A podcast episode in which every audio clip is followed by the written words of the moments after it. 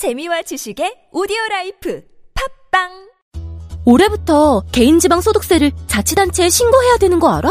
어, 5월에는 세무서나 시군구청 중 한 곳을 방문하거나 홈택스 전자신고를 통하면 종합소득세와 개인지방소득세를 한 번에 신고할 수 있어.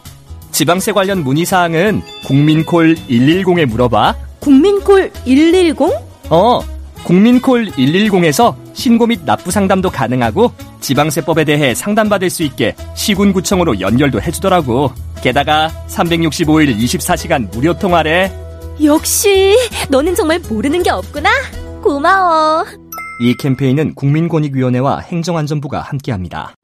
저 슈퍼스타 최욱은 오늘부로 비혼자임을 선언합니다. 최스타님, 연간 2만 쌍 이상 성원이 되고 있는 여보야 서비스를 알고 계십니까? 저 정기자, 나 슈퍼스타요. 내가 결혼정보회사에 어떻게 찾아갑니까? 여보야는요, 셀프 중매 서비스이기 때문에 직접 가실 필요가 없어요. 돈이 한두 푼 드는 일이 아니지 않소? 여보야는요, 성혼을 위해 사용된 비용을 100% 환불해주고 결혼할 때 100만원, 아이 낳으면 200만원의 축하금까지 준답니다. 그래도 난 경력이 있는 분들이 더 좋던데. 초혼도 재혼도 인연을 만날 수가 있습니다. 지금 스마트폰에서 여보야를 다운받으세요.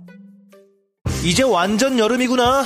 당신 지금 사타구니 쪽 간지럽지? 어? 에이, 몰래 몰래 긁던데. 아니야, 나 하루에 두 번씩 샤워하는 사람이야.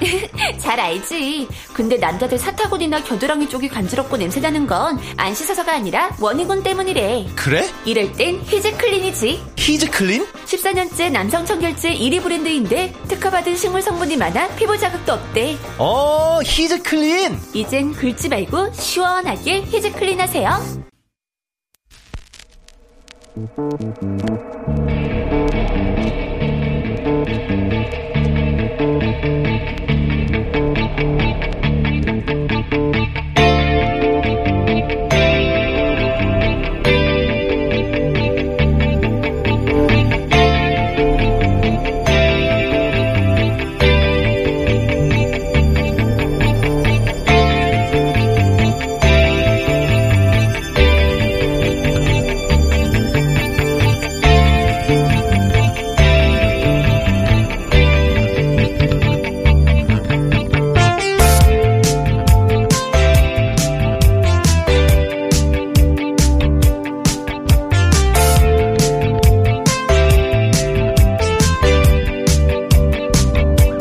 안녕하세요. 김호준입니다. 반일동상 진실규명 공조회 등 9개 단체들이 윤미향 당선자를 검찰에 고발했습니다. 수요 집회에서 전시 성폭력 개념을 학생들에게 주입시키는 정서적 학대를 저질러서 아동학대죄, 청소년 보호법 위반죄 혐의라는 겁니다. 웃기지도 않습니다. 역사를 학생들에게 가르치는 게 어떻게 정서적 학대입니까? 전시 성폭력을 저지른 주체는 일제인데 오히려 그들 만행을 고발해온 활동가를 때려잡는 게 그게 전 국민을 상대로 한 정신적인 학대죠. 그리고 언론은 소녀상을 부셔버리자는 이들을 어떻게 보수단체라고 보도해 줍니까? 일제 만행을 덮는데 앞장서는 이들에게 어떻게 보수의 자격을 줍니까? 그건 일본 구구가 할 일 아닙니까? 그런 단체가 그런 고발을 하면 오히려 언론이 가서 따져야죠. 왜 일본 극우가 할 일을 대신하고 있냐고. 일본 극우가 무슨 관계냐고. 정의연에게는 꺼리낌 없이 영수증 내놓으라고 하면서 왜 그들에겐 같은 욕을 안 합니까? 자금 출처를 묻고 가족 관계를 파헤치세요, 똑같이. 일본 극우의 일을 대신한 이들이 대한민국의 보수가 될 수는 없는 겁니다. 일본 극우의 동지들이고 친일 단체라고 불러야 하는 거죠. 김어준 생각이었습니다.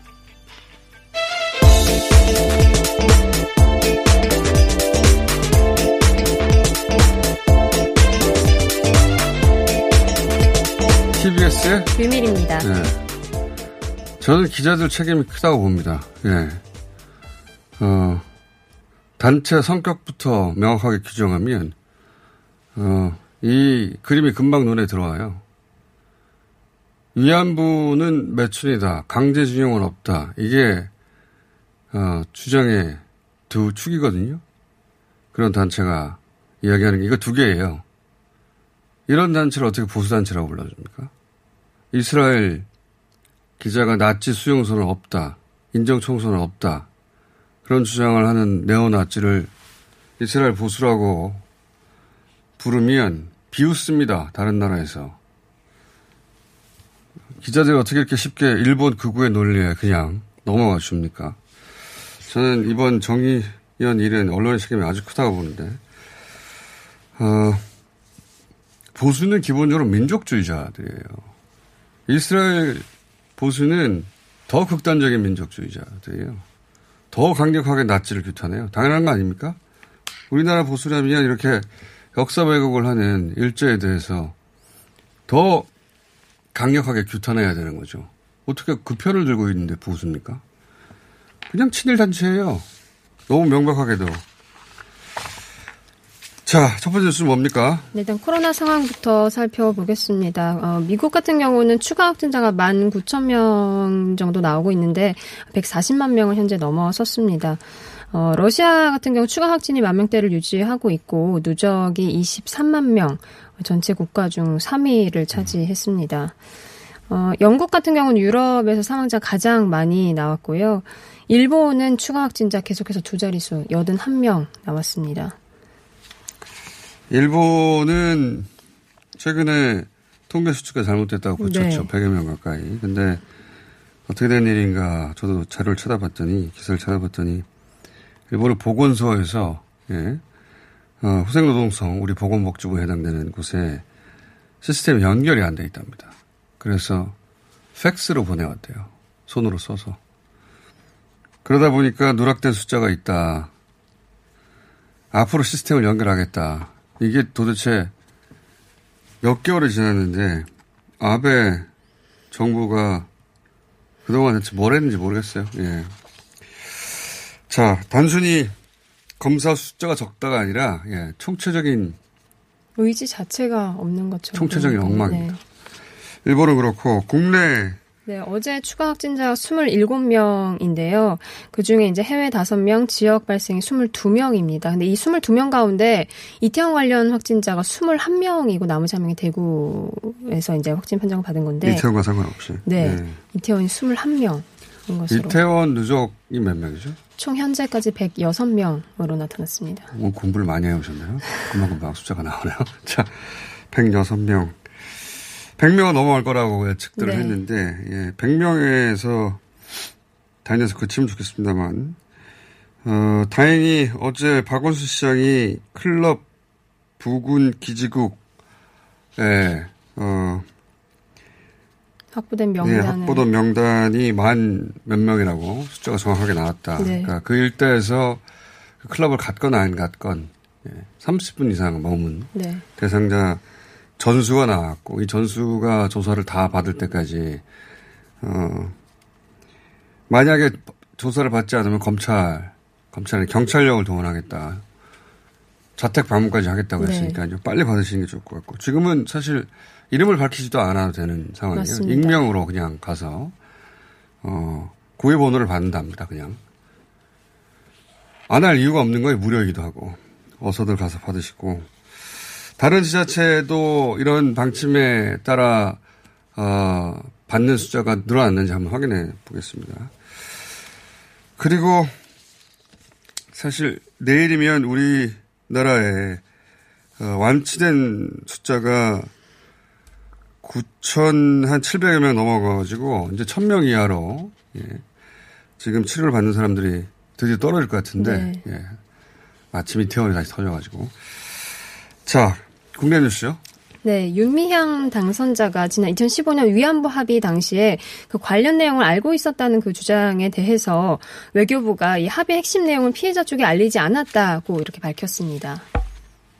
그러니까 윤미향 당선자 주장이 맞는 거죠. 네. 윤미향 당선자는 박근혜 정부 시절 당국자들이 이제 일본과 협상할 때 다 알려줬다고 했는데 네.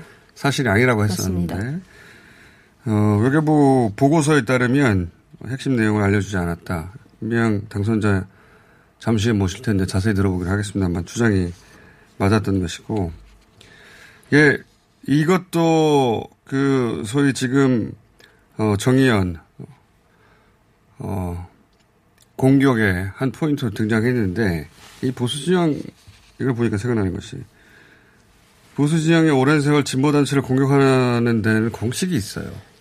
기본적으로 제가 오랫동안 주변이 당하는 걸 봐왔기 때문에 첫 단계가 그 진보 단체 모임의 내부자 혹은 후원자를 포섭하거나 아니면 처음부터 후원자로 둔갑해서 참여를 합니다. 그리고 어느 순간 내부 분열을 만들어요. 그 내부 분열의 포인트가 대부분 첫 번째가 타겟이 돈입니다. 왜냐하면 시민단체나 진보단체 대부분 후원에 기반하다 보니까 거기를 공격하는 거예요. 그러면서 똑같은 용어를 그 하는 공식이 있어요. 기부금 내역을 내놔라. 기부금 내역은 내놓기가 어렵습니다. 원하 자신의 신용이 어, 드러나지 않길 원하는 사람들이 항상 있어요. 그런데 이런 요구를 시작하면 안 들어주면 또 다른 요구를 합니다. 한도 끝도 없이 계속 요구 영수증을 내놔라. 뭐 장부를 내놔라. 그 사람들 이름을 밝혀라. 당연히 들어줄 이유가 없는 요구들인데 그걸 안 하면 이제 바로 횡령, 유용, 착복으로 몰아가고 그리고 고발을 합니다. 어, 그러면 그러는 사이에 조사받고 재판장 끌려다니면 그 활동을 못하게 되죠. 일에 집중을 못하고 뭐 1, 2년 후에 무죄가 나봐야 그 사이에 조직의 힘이 크게 떨어지고 후원금은 다 떨어지고 떨어지게 되고 이 공식은 여태 무수히 반복되어 왔던 거고 이번에는 똑같이 시작한 거거든요. 문제는 언론이에요. 너무 명백한데 조중동은 원래 그렇다고 쳐요. 이 프레임에 연합뉴스 같은 다른 언론사 기사들이 너무 쉽게 올라탄다. 그 단체들을 보세요. 아까도 말했지만 명백하지 않습니까? 어떻게 그대로 그냥 따라갑니까? 자, 다음 순요. 네, 지난해 7월 그 일본 수출 규제에 대해서 우리 정부가 이를 해결하는 것을 이제 이번 달까지 데드라인을 확실하게 던졌습니다. 어, 그냥 문개가 넘어가려고 했던 거죠. 예, 자기들한테 불리한 거니까. 네, 5월 항상, 말까지. 항상 그래왔죠. 예. 어, 지켜보자 일본 어떻게 하는지. 자, 다음은요. 네, 전교조 법, 그 법의 파괴 공작에 대해서, 법의 노조 파괴 공작에 대해서 당시 그 이명박 정부 국정원의 그 치밀한 계획으로 이뤄졌다고, 어, 한겨레가 보도를 했습니다. 증거가 드러났는데, 보수 학부모 단체에게 비판 여론을 조성하도록 이제 하고, 이에 필요한 자금을 국정원이 대준 것으로 나타났습니다. 이건 패턴이에요, 패턴. 예. 돈 문제 때리는 것처럼 이것도, 어, 국, 자금을 국정원이 대줬다는 거 아닙니까? 이런 단체들에게. 과거에 그랬다는 건데 어, 지금 국정원은 그렇게 못하니까 당연히 이제 궁금증은 그럼 자금 출처가 어디냐고 물어봐야 되는 거죠. 이런 단체들을.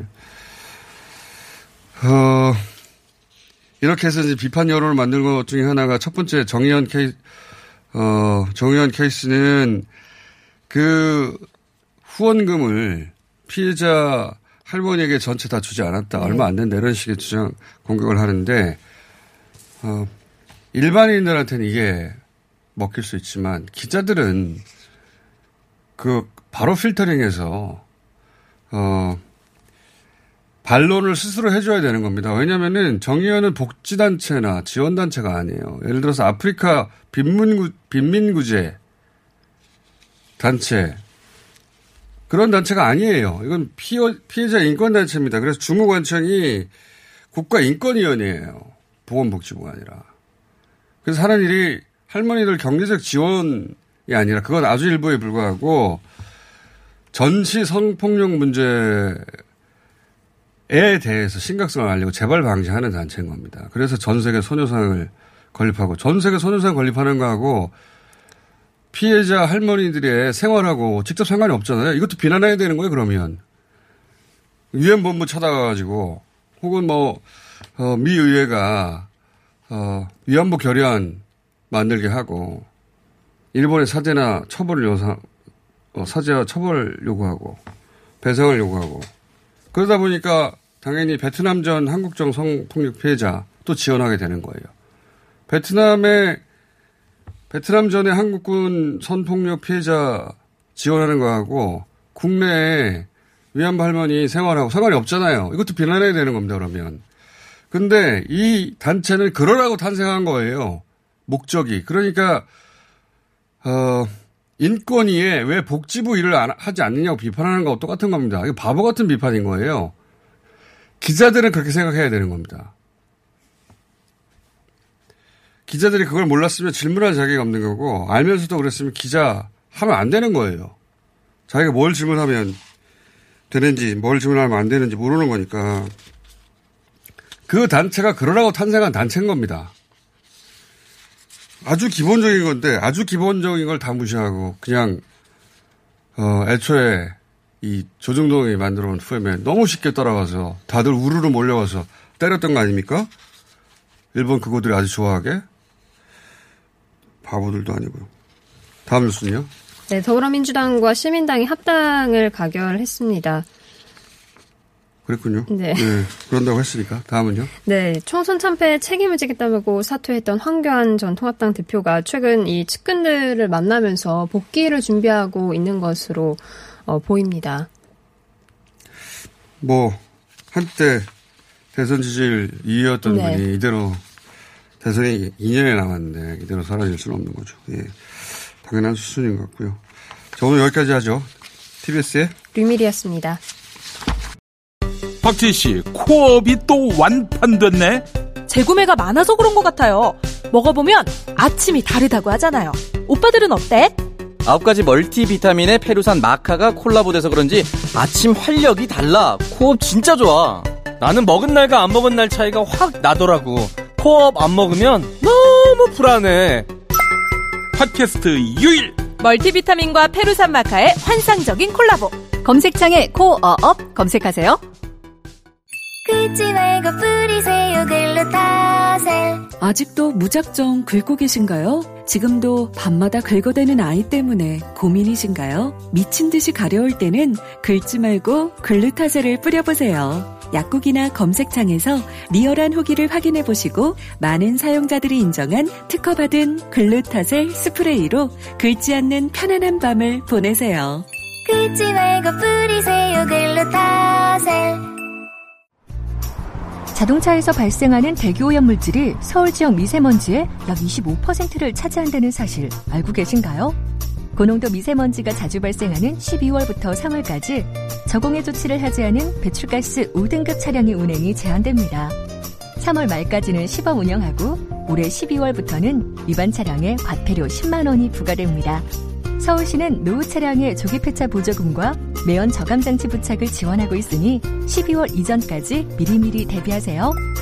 자세한 사항은 120 다산 콜센터로 문의하세요. 이 캠페인은 TBS와 서울특별시가 함께합니다. 매일매일 또는 평생이 다이어터이신 분들을 위한 희소식입니다. 입소문으로 압도적 품질을 인정받은 대장사랑에서 다이어트 챌린지 5기를 모집하고 있습니다. 네, 다이어트 챌린지는 외롭고 힘든 다이어트를 온라인에서 함께 나누며 경쟁하는 다이어트 챌린지입니다. 아, 참가 방법은요? 네, 잘 안 들립니다. 어떻게 참가하지요? 닥치고 듀이어트를 검색하세요. 듀이어트.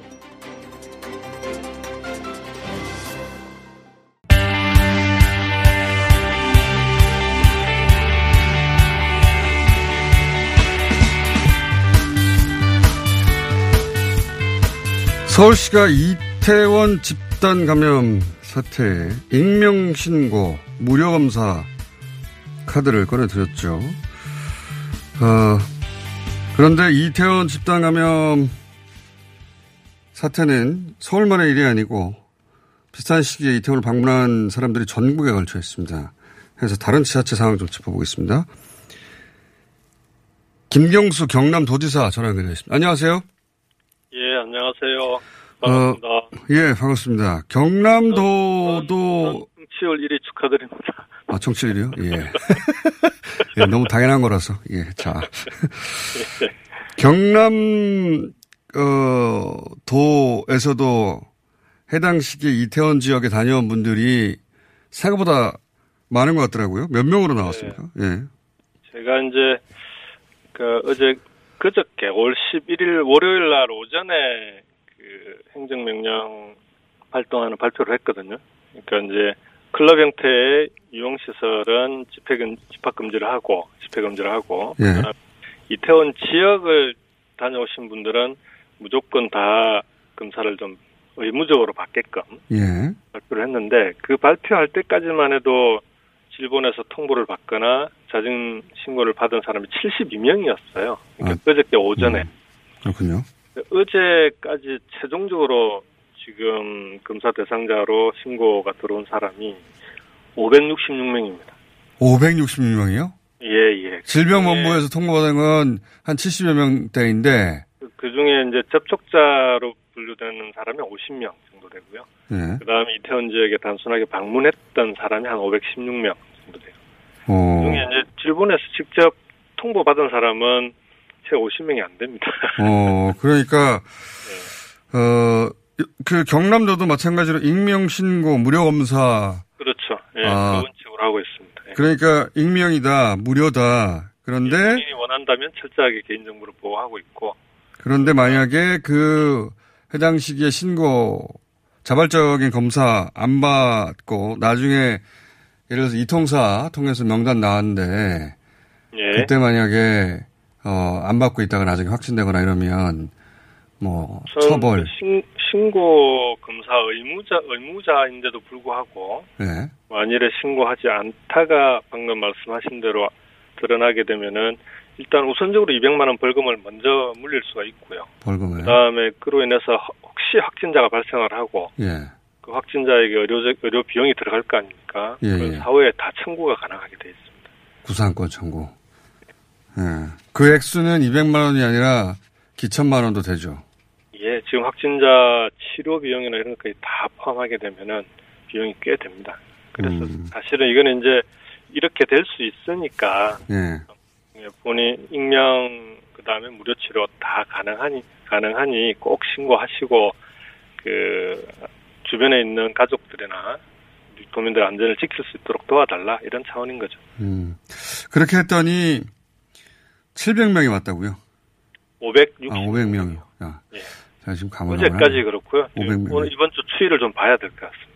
그렇군요. 이런 그러니까 효과가 있네요. 이런 어, 익명 신고 무료 검사 를 거는 것이 그죠? 예, 이태원 꼭 클럽이 아니더라도 해당 시기에 그 주, 그 해당- 이태원 지역에 방문해서 사람들을 만났던 분들은 다 신고를 하니까요. 이제는 아마 그 그러니까 뭐 이렇게 되면은 거의 자진 신고하고 검사를 다 받지 않을까 음. 싶은데 그래도 끝까지 혹시 어, 단한 분이라도 그 신고와 검사를 받지 않는 분이 없도록 끝까지 수습할 생각입니다.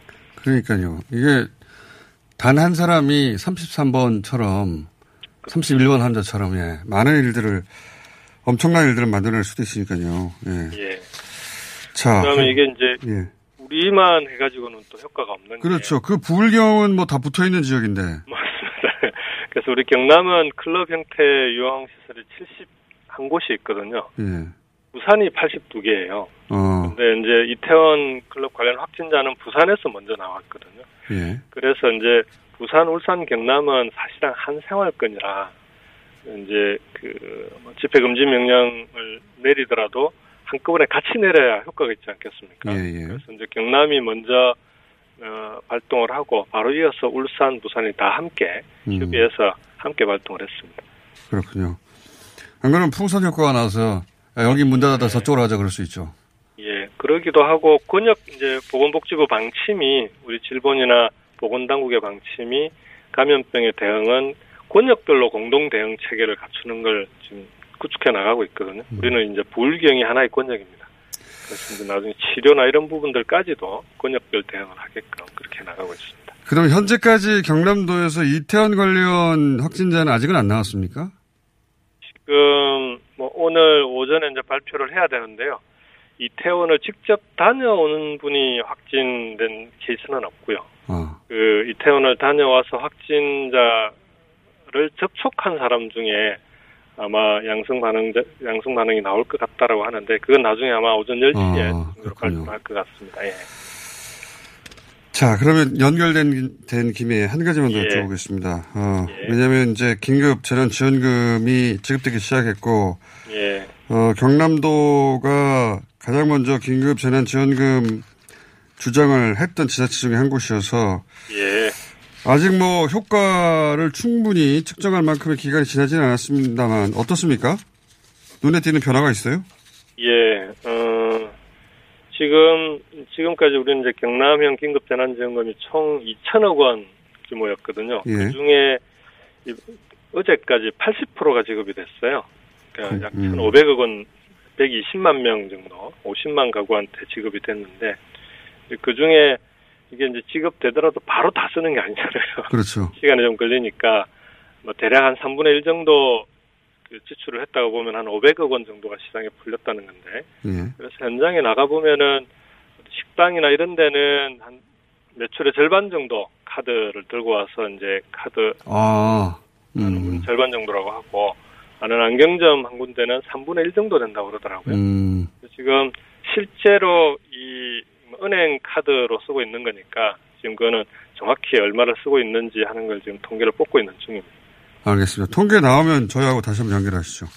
예. 예. 오늘 말씀 여기까지 듣겠습니다. 감사합니다. 예, 고맙습니다. 네. 지금까지 김경수 경남도지사였습니다.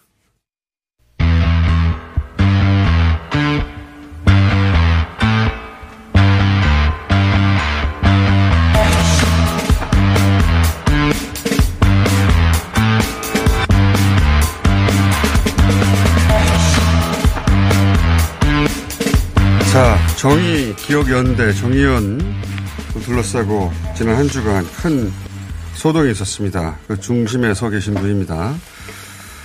어, 전 이사장이고 현 당선자 신분 윤미향 당선자 나오셨습니다. 안녕하십니까? 안녕하세요. 예. 얼굴이 까맣게 되셨네요. 네. 잠을 좀 못 잤고 예. 어, 좀 어, 지금 정신력으로 버티고 있어서 네, 제가 그동안 뵌 기억으로는 가장 까마신, 까마신 사람 같은데, 예. 어, 이거부터 여쭤볼게요. 공립법인이죠. 네 그렇습니다. 그럼 목적 사업에 맞게만 돈을 쓰게 되어 있죠. 네 그렇습니다. 네. 그러다 보니까 당연히 그 회계사 상담에서 이런 회계 규정들이 복잡하니까 회계 처리를 하게 되는 거죠. 네. 네. 정의원도 당연히 그렇게 처리하고 공시한 거죠. 네 그렇게 하고 있습니다. 네. 그런데 공세청에서 이제 공시 자료를 보고 어, 결손 처리될 부분에 일부 오류가 있다 이런 지적을 했습니다. 하지만 탈세 고의성은 없다. 그리고 재무 재무제표 결산상 정상이다. 네. 그럼 이 논란이 끝나야 되는 거거든요. 네. 근데 왜 이게 계속된다고 보십니까? 그러니까 결국은 처음부터 그런 팩트라든가 네. 어, 우리 어, 활동에 갖고 있는 의미라든가 네. 그런 것에부터 관심을 가졌던 것이 아니라 어, 지금 어떻든 할머니와 활동가를 분열시키려 하고 그것을 통해서 일본군 성노예제 문제 해결을 위하, 위해서 달려왔던 지난 30년의 목소리를 죽이려고 하고 그 정당성을 훼손하고 그 위에 또 그것에 근거해서 제가 어, 국회의원 어, 당선자가 되었기 때문에 제 목소리에 어, 어떤 제약을 가하려고 하는 음. 의도도 다분히 있었지 않을까라는 생각이 좀 들고요. 누군가 육면 당선자가 국회에서 활동하는 걸 매우 싫어하는 겁니까? 물론 이제 그럼에도 불구하고 그 재정 부분에 있어서 어 사무적인 그런 어 오류라든가 예. 그런 명확하게 저희는 수정할 어 필요가 있다고 생각을 하고요. 무엇보다도 시민사회단체 운영을 잘 아시는 분들은 다른 회사나 기업처럼 뭐 총무부에만 회계부만 여러 명이 있는 게 아니라 단. 한 명의 실무자가 회계를 정리하고 또 영수증을 발급하고 그런 기부금 부모집 허가 신청을 하고 보고를 네. 하고 정부 관계를 하고 실수가 있죠. 예. 네. 그리고 이제 우리의 회계 시스템과 그 국세청에 등록하는 그 회계 칸이라든가 란이라든가 네. 이게 다름으로 인해서 어 우리가 보고하고 대외적으로 공개하는 그런 어떤 내용과 여기 올라온 무슨 등 한꺼번에 숫자가 기입된다라든가 칸이 없어요. 공시 네, 네, 쓸 칸이. 그렇습니다. 예를 네. 들어서 뭐 3,300만 원을 맥주집에 썼다라는 식의 네. 조선일보처럼 보도했던 거야? 중앙일보였던 거요? 어 경제신문 중에 아, 하나가 아, 그 했고요. 처음에서 거기서 네, 네, 보도했는데 네. 어 거기 그, 그 자체는 완전 거짓말이죠. 네, 그렇습니다. 혹은 회계를 모르는 사람이 기사를 썼거나. 그런데 더군다나 그 기자는 담당 실무자에게 전화를 해서 설명을 잘 들었대요. 아, 자세히 들었는데도 네. 그렇게 썼답니까? 설명은 설명대로 듣고 기사는 기사대로 쓰고 다른 신문은 그것을 그대로 이어받고. 그러니까 3,300만 원을 맥주집에 다 썼다는 네. 식의 보도는 완전 거짓인 게 이게 저도 이제 회계사한테 자세히 물어봤는데 네. 어, 이게 1년치이고 그러니까 그렇습니다. 모금을 하기 위한 행사들 있지? 후원의 밤 이런 네. 거 아니에요? 네, 그죠? 그렇습니다. 예. 네. 근데 그걸 이제 140여 차례 140여 건이 있는데 그 네. 관련된 네. 지급이. 그 1년치 140건을 140개를 다 어떻게 씁니까? 칸에 하나인데. 그렇죠. 그러니까- 그러니까 한 개 깨알같이 쓸 수가 없어요. 그러니까요. 공시자를 칸에 하나인데 그러다 보니까 더군다나 100만 원 이하가 같은 목적으로 쓰였으면 가장 금액이 큰 거 하나를 적도록 되어 있어요. 그러니까요. 네. 그래서 제일 어, 사용 금액이 큰 기업 이름 하나를 적은 겁니다. 그, 그 집이 맛집 호프집이었던 거예요. 네, 그랬습니다. 그게 전말입니까? 내용에? 그러니까요. 근데 그거를 마치 하룻밤에 무슨 맥주를 그렇게 많이 마셨냐는 이야기부터 누군가 착복했다는 네, 위협 제기죠. 착복했다는 이야기부터 또 그 기업에도 항의 전화가 가기도 하고요. 그래서 저희를 도와주는 업체인데 맥주집인데 곤욕을 치르게 되는 그런 일들까지 벌어졌습니다. 그 생각을 해보면 140번인데 140건인데 3,300만 원이면 한 건당 100만 원이 안 된다는 거 아닙니까? 굉장히 한 20만 원, 30만 원 정도 된다는 거 아닙니까? 네, 건당. 그렇습니다. 그러니까 100만 원 이하니까 자잘한 금액을 다 같은 목적으로 쓸수 모아서 대표적인 지출처 하나 쓰는 게 원래 그렇게 하도록 되어 있는 것이고 규정대로 한 거예요. 네, 그렇습니다. 근데 그런 게 해명이 돼도 이게 이게 어려운 이야기가 아니지 않습니까? 네. 해명이 돼도 문제는 계속해서 그 문제를 또 꼬리를 물고 그럼 모든 영수증, 모든 기부자를 공개하면 될 거 아니냐. 기부자 이름 다 내놔라. 네, 네, 예. 원래 공격 패턴이지 그게. 네. 기부자 이름을 다 내놔라. 못 내놓거든요. 왜냐면 원하지 않는 분들도 많아요. 그걸. 그럼요. 그리고 장학금을 선정했다라고 저희가 공개한 아이들 이름도 네. 일일이 다 접촉을 해서 공격을 하고 해서 장학금을 자랑스럽게 받았는데도 김복동 네. 장학금을 받았는데도 그 아이와 그 부모님들이 곤욕을 치르고 있는 현실. 그 중에 한 사람은 또 정의원의 일한 경력이 있다고 그래서. 네. 아니 그분이 그것만 했나요? 다른 일도 했는데. 저희 정의연은 특이하게 각 시민 사회 단체에서 활동하는 어, 단체 대표가 이사로 참여를 하고 있어요. 네. 그만큼 이제 우리 운동이 갖고 있는 어, 이 의미가 단지 여성 문제만도 아니고 한국의 전 시민 사회가 함께 해야 된다는 것을 그런 방식으로 해서 각지에서 자원봉사로 활동하고 있는 분들이 우리 이사로 회비까지 냅니다. 네. 그러니까 저희들에게서 무슨 이사라고 해서 특별히 수당을 받거나 교통비조차도 저희 못 드려요. 아니 네. 제가 이 네. 정의원 돈 부족하다고 해서 후원 도와드린 적이 네. 있어도 무슨 돈을 그러니까요. 돈이 남아서 누군가 착복했다는 돈이 일단 있어야 착복을 하죠. 참. 자. 그 거기서 끝나지 않고 기자들이 집에 찾아왔죠. 어, 사실은 조금 공포스러운 분위기가 조성이 되고 있는데요.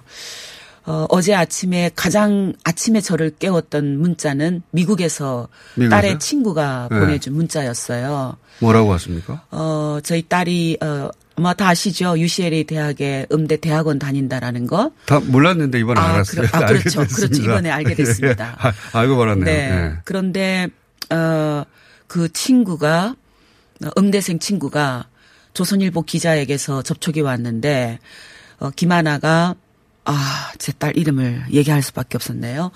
제 딸이 어, 자동차를 뭘 타고 다녔느냐? 집은 어디에서 살았느냐? 놀며 다녔느냐? 이런 걸 물었다라는 어, 거예요. 돈 씀씀이를 알아내려고 네, 하는 그렇죠. 거죠. 그리고 그냥 놀며 놀며, 그러니까 네. 공부가 목적이 아니라 예를 들어서. 하다못해 중고 중고로라도 네. 좀 비싼 그 브랜드의 차 그게 네. 아무리 값싼 거라 도 만약에 그렇죠. 탔으면 네. 그러면 그 브랜드를 빡 나가는 겁니다 기사 아마, 제목으로. 아마 그랬을 것 같아요. 예. 근데 다행히 그 친구는 다 알고 있었으니까 어, 그 딸은 자동차도 없고 아, 뚜벅입니까? 네, 기숙사에서 학교까지 굉장히 먼 거리 걸어 다니고 또 시내 나갈 때는 그 버스를 타고 다닌다. 어, 심지어는 때로는 밤늦게 어, 다닐 때는 버스를 타고는 저하고 아니 차가 있으면 어떻습니까? 아 그렇습니다 정말. 뭘 네. 훔쳐서 한 것도 아니고. 그리고 미국 지역에서 참, 또 네. 차 없이 다니기 어렵다는 걸 미국에 사시는 분들은 다 알잖아요. 차 사 드려야 되겠네. 근데 어, 저는 또 그렇게는 안 하고 있습니다. 그래도 그래요? 열심히 걸어 다니는 것도 운동이고. 그래서 나온 얘기가 그 돈을 어디서 났냐. 네. 그랬더니 이제 어쩔 수 없이 나온 얘기가 그 남편분 간첩조작 사건 때 배상금으로 한 것이다. 그리고 처음에는 장학금 때문에 갔다고 하지 않았냐. 여기 시카고에서 1년은 정액, 전액 장학금을 네, 갖고 그랬습니다. 맞죠? 네. 예. 그러고 나서 UCLA부터는 공부 잘했나 보네요. UCLA부터는 그 배상금을 해결했다. 이걸 왜 조선일보 기자가 취재합니까? 자기들이 뭐라고? 그래서요. 그래서 어, 차 사주려고 그러나? 아, 제 딸이 약간 없으면? 어, 아, 그 이게 어디까지 뭐랍니까? 그러니까 친구들에게 오히려 미안한 마음을 갖게 하는 그런 일이 벌어졌고요. 동시에 어제 오후에는 제 집으로 어 언론사를 얘기해도 되나요? 하십시오. 예. 네. 채널 A 어, 기자 3 명이 세 명이나요? 네, 세 명이 여성 한 사람, 남성 두 사람이 들어왔어요. 근데 아시겠지만 이미 언론에 났지만 제 딸이 코로나 때문에 네. 어, 들어와서 온라인 수업을 하고 있어요. 어. 그래서 집에 있습니다. 아, 이제 한국에 있는 걸 알고. 네, 네. 근데 와서 왜 조이를 딸한테 그래요? 그러니까요. 너무 잔인하고요. 아이, 참, 네. 어, 지금이라도 당장 중단해 줄 것을 요구합니다. 어, 위안부 합의를 사전에 알았다는 얘기도 나왔었습니다. 그죠? 네. 예. 이미 어제 외교부가 예. 그 입장을 발표를 했고요. 다행히도. 네, 예. 모두 다 기억이 어, 날 수는 없죠. 5년 전 일이니까. 네. 저도 사실 5년 전의 일을 어, 문서를 보고 다시 기억을 확인하고 확인하고 그런 과정을 거치고 있는데요. 지금 2015 한일 합의 때 우리 모두 충격을 먹었던 어, 그 그렇죠. 예. 팩트 사실. 소녀상 철검, 불가역적인 네. 해결, 뭐. 다시는 국제사회에서 문제 제기하지. 않겠다. 비난하지 예. 않겠다. 예. 그 이야기를 윤명세 장관이 이야기를 해요. 네. 그러니까 모두 다 충격이었고 그 이야기는 언론도 우리도 어느 누구도 네. 접하지 못했던 사실이었고요. 근데 지금 그 주장하기로는 일부 박근혜 정부 시절의 당국자들인 것 같은데, 어, 그쪽에 주장하기로는 위안부 합의 내용을 사전에 다 통과해서 알고 있었고, 그런데 그걸 같이 숨겼다는 식이, 그렇게 말하자면 위안부 할머니들과 윤미향 당선자하고 이렇게 갈라놓는 거 아닙니까? 네, 그렇습니다. 예, 원래 이런 거 잘하는데 갈라치기. 그러니까 근데 사실은 어 그 발언을 하는 당국자들은 지금 반성해야 될 사람이에요. 2015 한일 합의의 주역들입니다. 그리고 박근혜 적폐의 대표적인 사안이 지금 한일 합의였던 것을 다 기억을 하고 있고요. 네, 어, 그 사람들이 지금 이야기하는 접촉을 통해서 다 이미 협의를 하고 있었다. 그 이야기에는 할머니들과 명절 때 만난 면담도 들어가 있고요. 그러니까 네. 쉼터에 방문하겠습니다. 명절이라. 그럼 이제 소고기 선물도 가끔 싸서 아, 그거를 협상이라고 이제. 보고를 했습니다. TF팀 조사 결과에도 그게 드러났죠. 그리고 저하고도 그러니까 명절날 선물 준 거를 네. 우리는 위안부 그 합의, 내용을 협의했다는 협의했다라고 얘기를 한 거죠. 주장하는 거군요. 저하고 저희 법률가들도 몇 차례 저희가 면담 요청을 해서 만나요. 2015년에 여러 차례 한일 국장급 협의가 열립니다. 그러니까 어, 청와대와 저쪽 어, 일본의 수상관자가 비밀 협상을 하기 전까지는 그게 네. 보도되기 시작해요.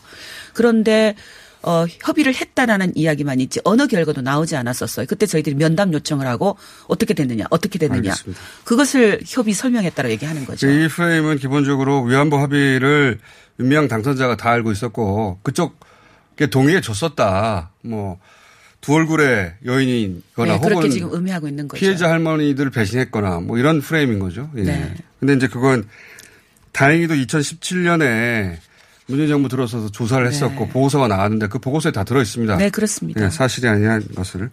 기자들 이거 보고서 보면 다 아는 내용인데 그걸 왜 왜- 보도 하나 모르겠어요. 이렇게. 그래서 외교부 출입 기자들이 어제 기사를 하나 낸 것 같아요. 기자들도 당하겠다 그날. 그 다 나온 내용인데. 네, 네. 3년 그러니까요. 전에 네, 그러니까요. 그걸 마치 새로운 그러니까 몇 년 전에 했어야 될 거짓 주장을 이미 그리고 그거 다 논파되는데 다시 들고 나온 거 아닙니까? 네, 그렇습니다. 근데 또 보도해 주는 거 아니에요? 그렇죠. 아, 참. 기자들이 문제예요, 언론이. 어, 그래서 이번에 약간 조금 가슴 아픈 것은 이용수 할머니가 그 대목은 자, 제가 그 네. 질문 마지막으로 네, 드리려고 네. 했는데 다른 것들은 아주 화를 내시면서 반박해도 되는 내용들인데 네, 네. 제가 궁금한 건 이 대목입니다. 이용수 할머님과는 한 30여 년과 같이 교류하고 활동해 오셨고 적극적으로 활동하시는 분 아닙니까? 어, 그런데 이제 이용수 할머님과 어, 처음 비례대표 하신다고 하셨을 때는 반가워하셨다고 하다가 제가 언론에서 네. 본 데모까지 일단 아- 말씀드리고 여쭤보겠습니다. 그리고 나서 나중에는 해결하고 가라. 네. 라고 하셨다고 들었어요. 해결하고 가라. 그 말의 의미는 할머님이 위안부 문제는 이제 뒤로 하고 아마 자기 정치하러 가나 보다 이렇게 생각하신 건가 싶던데. 그러니까 그동안 어 그러니까 정치권에 대해서 봐왔던 할머니의 시선도 담아져 음, 있다고 생각하고요. 불신도 있으시- 크시겠죠. 다른 하나는 어, 신고 전화를 받았을 때부터 30년 동안 함께 걸어왔는데 그동안 여러 활동가들이 정대협의 정의연의 실무자로 간사로 이렇게 들어와서 활동을 하다가 다 그만두고 떠났죠. 오래 못 버티죠. 네. 돈, 도 얼마 안 되는데. 그런데 끝까지 있었던 이제 제가 있었던 거죠. 아, 30년간 같이 했던 사람이 떠난다. 근데 어 사실은 아시겠지만 이번에 비례를 선정하는 과정이 네. 너무나 숨가빠서 신청하기 전에 할머니와 의논을 할 수가 없었어요. 그- 그날 아침에 신청했는데 어떡해. 그러니까요. 그래서 예. 비례를 신청하고 나서 할머니께 이러이러한 급박한 상황이 있어서 제가 신청을 했습니다. 라고 했을 때, 아, 그래, 그래, 그래. 잘했어. 어, 나랑. 그렇게 생각하셨는데. 네, 그랬죠. 그렇게 굉장히 지지해서 제가 뛸 듯이 기뻤고. 네. 그랬는데 어, 선정되었다는 발표가 언론을 보도해서 나가기 시작했고요.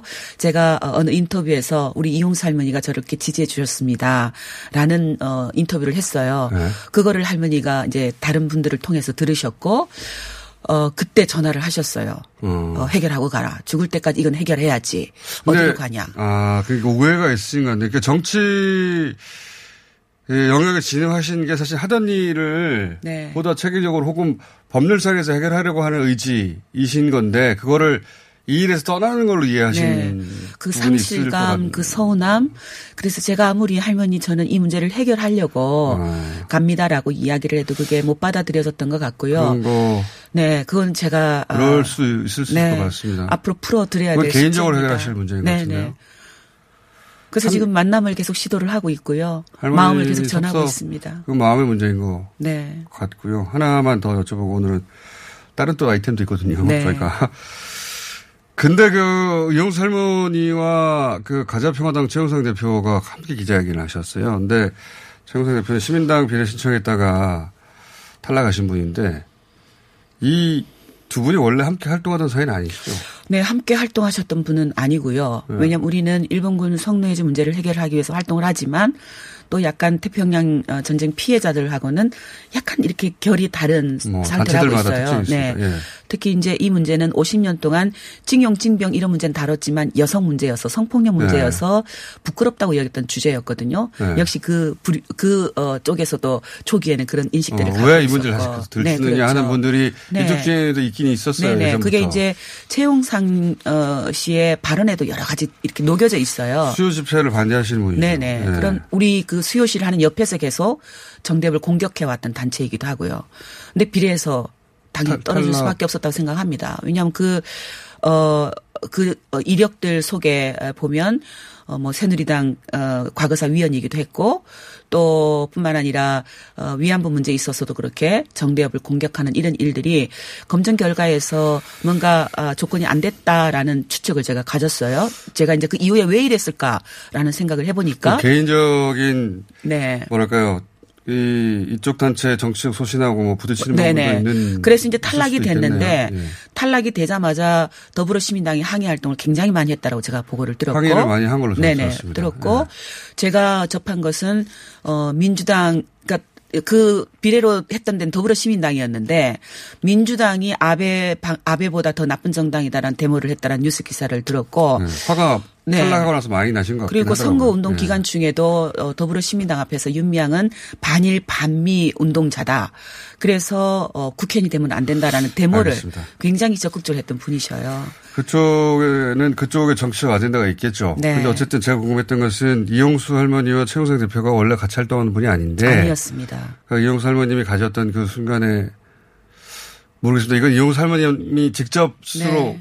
말씀하셔야 알게 될 대목인 것 같긴 한데 아 나를 배신하고 어, 정치판으로 떠났구나 하는 그런 마음과 또 이 과자 평화당의 정치적 아젠다하고 딱 맞닿은 부분이 생겨서 같이 기자회견을 했다. 이렇게 이해할 수도 있겠네요. 네, 그럴 수도 있을 것 같아요. 이 대목은 저희가 따로 인터뷰 요청을 네. 한번 해보겠습니다. 네.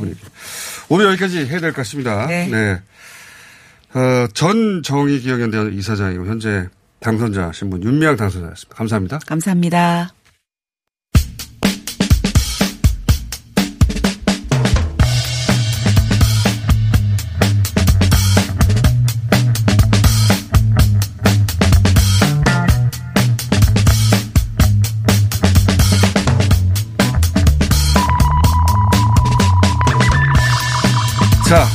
이태원 사태 좀 짚어보겠습니다. 국립암센터 대학원 예방의학과 김원환 교수님 또 나오셨습니다. 안녕하십니까? 안녕하세요. 네.